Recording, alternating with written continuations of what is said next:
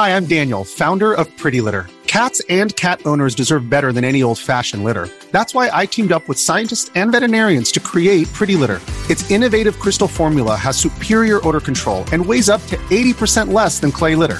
Pretty Litter even monitors health by changing colors to help detect early signs of potential illness. It's the world's smartest kitty litter. Go to prettylitter.com and use code SPOTIFY for 20% off your first order and a free cat toy. Terms and conditions apply. See site for details. Hey, everybody, on today's episode of Games with Bill, Square Enix surprises a lot of us. We have Switch Sports. I've been playing Rogue Legacy 2 on my Steam Deck, and a question from you guys Can you get too old for games? Those stories, maybe more, on today's episode of Games with Bill. If that sounds good, let's get started.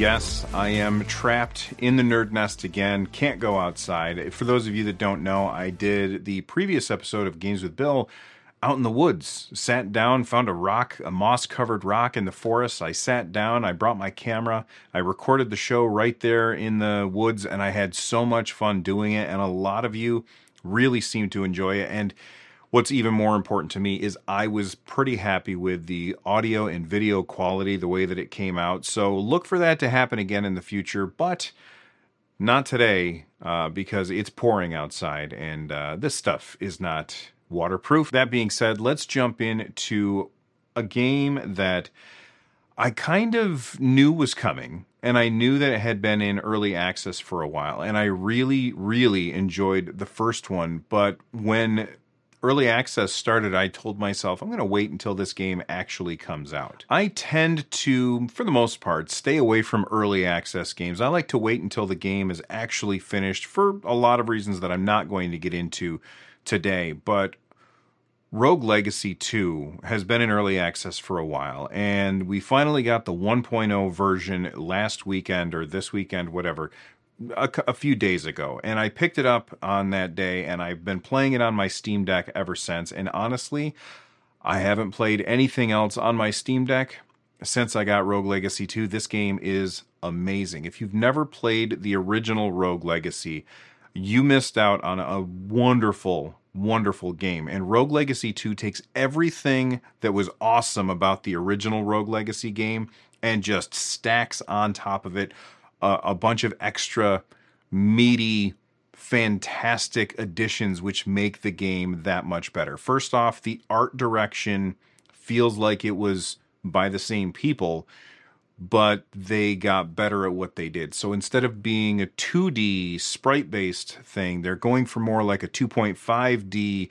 where everything is rendered in 3D, but we only see it from the 2D sp- perspective.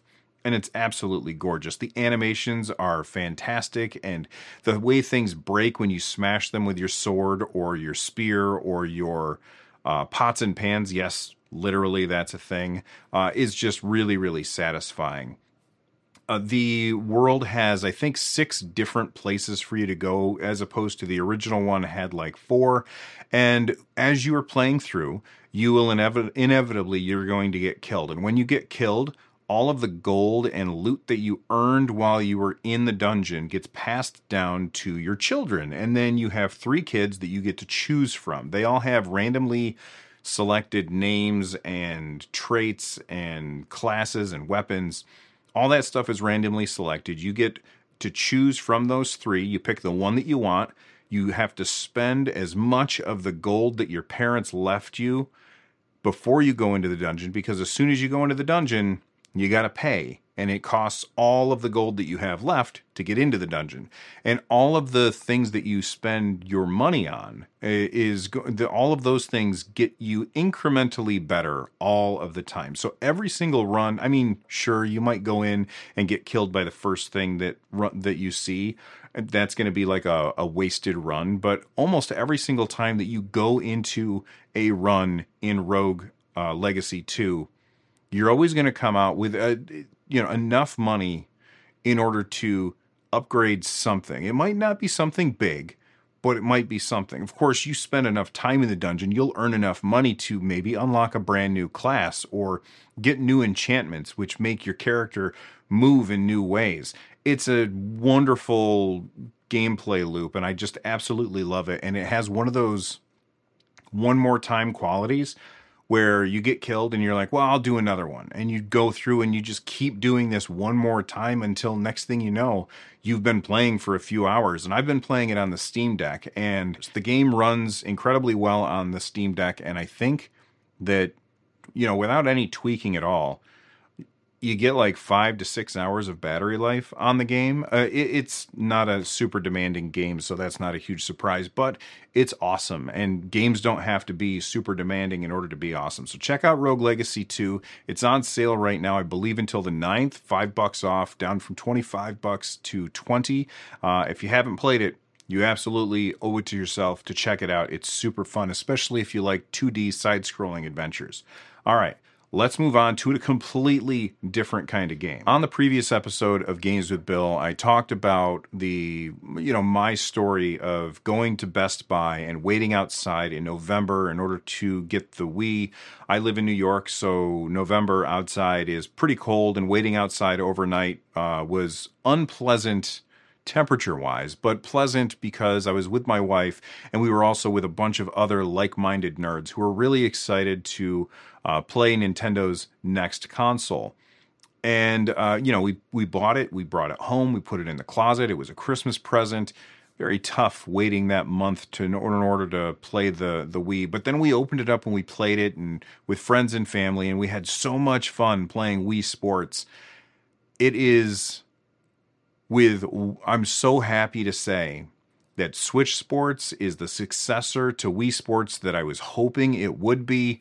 Uh, I texted my wife. I said, "Do you want to play Switch Sports?" She said, "Absolutely, buy it." I bought it. It was ten dollars less than I thought it was going to be. I thought it was going to be fifty. It was only forty bucks, which is awesome. I was very very happy about that.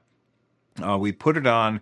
My son came upstairs. My wife and I were playing the bowling game, and my son was like, wait, is this Switch Sports? And I said, yes, it is. Do you want to play? And then we sat there and we played for a couple of hours. So, real quick, let's talk about the different modes that you can play. There's badminton and tennis, which are, I don't, they're they're so similar that I almost feel like really that's you're going to count that as another mode. Uh, I almost feel like badminton should be considered a sub mode of tennis, but I don't want to split hairs here. There's also soccer and bowling. Um, uh, the sword one, which I can't remember which that one is called, and volleyball. Now, of all of those, the one to there, there's two of them feel most game like to me, and that would be soccer and volleyball. Um, soccer, you have the ability to sprint, you have the ability the ability to kick either up, down, uh, or to the side, and you can like do like this diving mode where you dive at it and headbutt the ball uh, and it feels basically like poor man's Rocket League, which sounds insulting, but it's actually really, really fun. When my son and I were playing it at first, I was like, I just don't get how this is fun with just two people. And then I realized that you could sprint because we were we're tutorial skippers. Um, I realized that you could sprint, and that really kind of changes the game. You can play that with two people or with four people, I think. And honestly, two people is fine playing with more than two people i think is where that is going to really shine. So so that's something that i'm looking forward to trying out. Uh, we didn't have four people to try it with so we haven't tried that yet.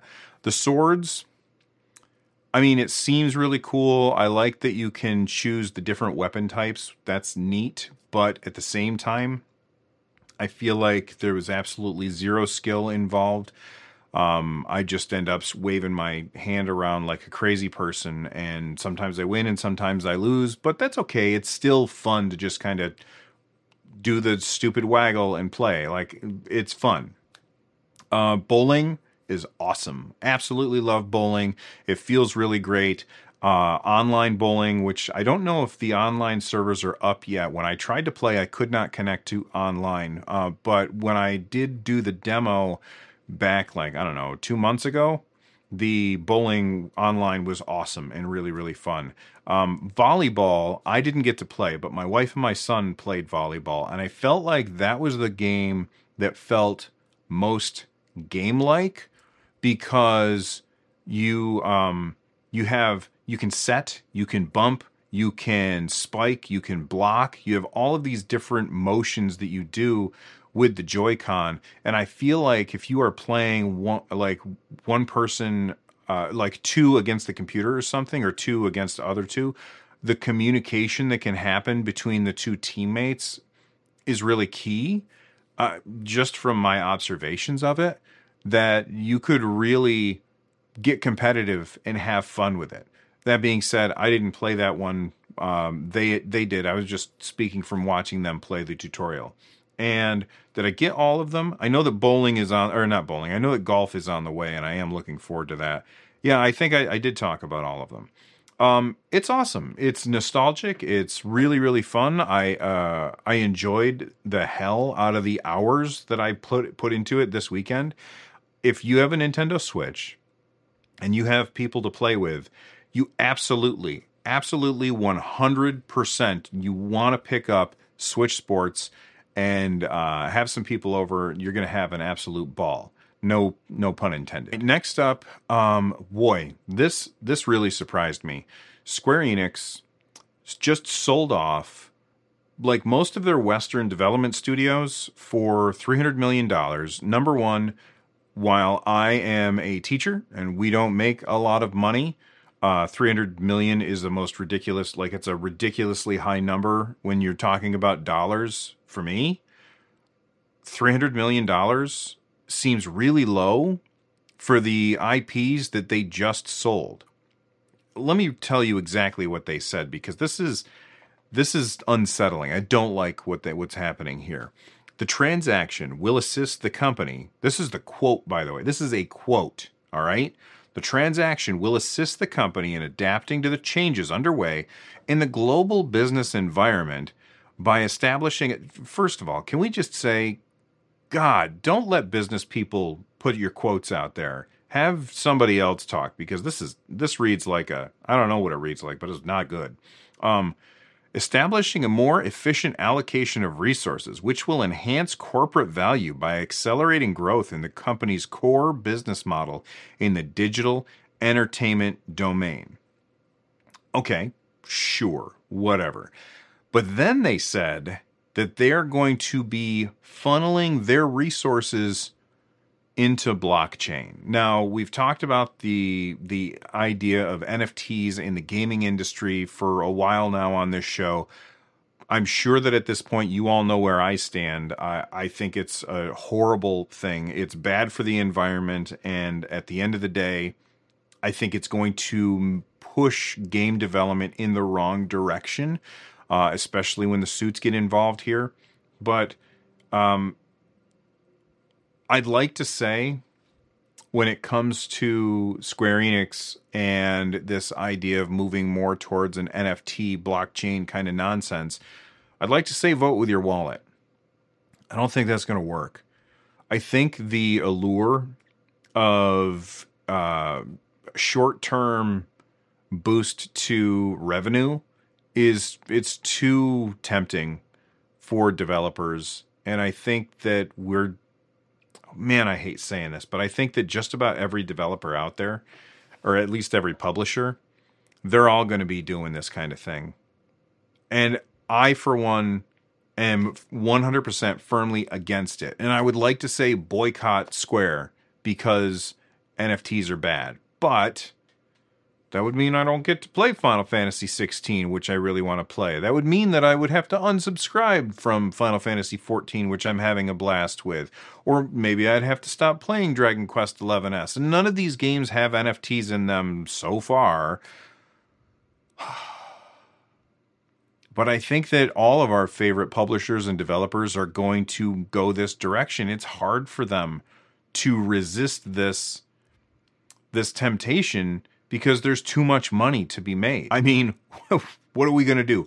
Is everybody just going to stop playing video games? Am I just going to stop playing games altogether?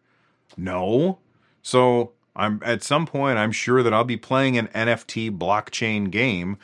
I just won't be happy about it. Maybe I'm wrong. Maybe playing this playing some game and getting a stupid cape when I'm playing the game that I can then sell to some other person who's playing the game. Maybe that'll be a really fun experience, you know? Maybe I'll be like, honey, I just made six bucks selling that orange cape that you saw me traipsing around in. Maybe that will be the case, but the Diablo 3 uh, real money auction house has something to say there. Here's the way I look at it if it's cosmetic only, then it can be safely ignored. Like if if the cape in question doesn't affect my interactions with the game in any way other than, hey, that's a cool cape, then I can safely ignore that. The problem is that if I can safely ignore it, then I can't be monetized very well. And if I can't be monetized very well, then publishers are going to say, well, you know what? What if we make that cape plus one to jump as your skill? Ah, now the min maxers are going to be like, well, I kind of want to have that cape or a cape that has a plus one to jump. So I'm going to spend money on that cape, and maybe Square will get a a cut of the sale of that cape, kind of like happened with Diablo 3. And somebody might say, well, you know, that is that really a big deal, Bill? And I say, well, yes, because it turns into this slippery slope. Because at this point, if it's if it's just cosmetic, then it has no effect on the game. There's no incentivization. Is that the right word? There's no incentive. There you go. Uh, for developers to abuse that system. But if it can impact gameplay in any way, publishers might force the developers to change the way that they develop the game in order to push the player base towards spending money on this NFT stuff. I don't know if I'm saying that in the best possible way, but do you know what I mean? Maybe I'm completely wrong about this, but my guess is that when this NFT stuff happens, it's going to make a lot of publishers push development of games into a pay to win scenario. And then that pay to win scenario will be shown to us you know, the end user, they'll be like, you can make money by playing our game. And when you do, sure, we get a cut. But you could basically you play our game and then you earn money from the loot that you get when we play when you play the game. And that sounds really really appealing to people who like there's going to be people who think, "Ah, I'm going to quit my job and play this video game all day." And it's not going to work out that way. Diablo 3 Auction House. It's the same thing all over again, except this time it's bad for the environment. oh, man. Square, what are you doing to me? Now, I don't respond to every comment, but I absolutely do read every comment. And I got this comment from Red Crimson 102. They said, Hey, Nerd Nest. Hey. Uh, you feel like you're getting too old for games? Has your taste in games changed? and or dwindled in your older years? I just want to know. Um, no, I don't think that you can get too old for games. I think that people's interests can change over time. That's not because they're too old for games, it's because their interests have changed. I will admit that I spend a whole lot more time talking about video games than I do playing video games. I spend a lot more time editing videos of me talking about video games than I do playing video games. But I do play a lot of video games. Um, not as much as I would like, but I also really, really enjoy the the the process of making these videos. In fact, I would say I enjoy the process of making these videos or podcasts, if you're listening to this on a podcast player, um, more than I do playing the games. And I think that it's because when I'm done, I created something. And those are the kind of games that always really, really sucked me in, are the sandbox games where you can make something um, like Minecraft, that kind of thing.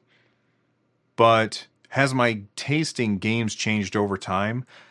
Uh, maybe. I think that because I have less time these days, I'm less interested in the gigantic thousand hour heroic epics where you know you're you're playing the same game for a really really long period of time. Like I've got 300 hours in that game. Um, those appeal to me a little bit less, which is weird because my favorite games are massively multiplayer online role playing games, which you generate like a ridiculous like hundreds upon hundreds upon hundreds of hours in those games. Why is that different? I think it's because i can interact with other people while i'm playing. Um, i like games these days that have quick gameplay loops that repeat themselves over and over and over. And when i was younger i liked games that had intense story that i was going to experience. So yes, my tastes have changed over time. No, I don't think you can be too old to play video games. And um, I guess lastly, I like making videos more than I like playing video games. But hey, I got to make videos about something.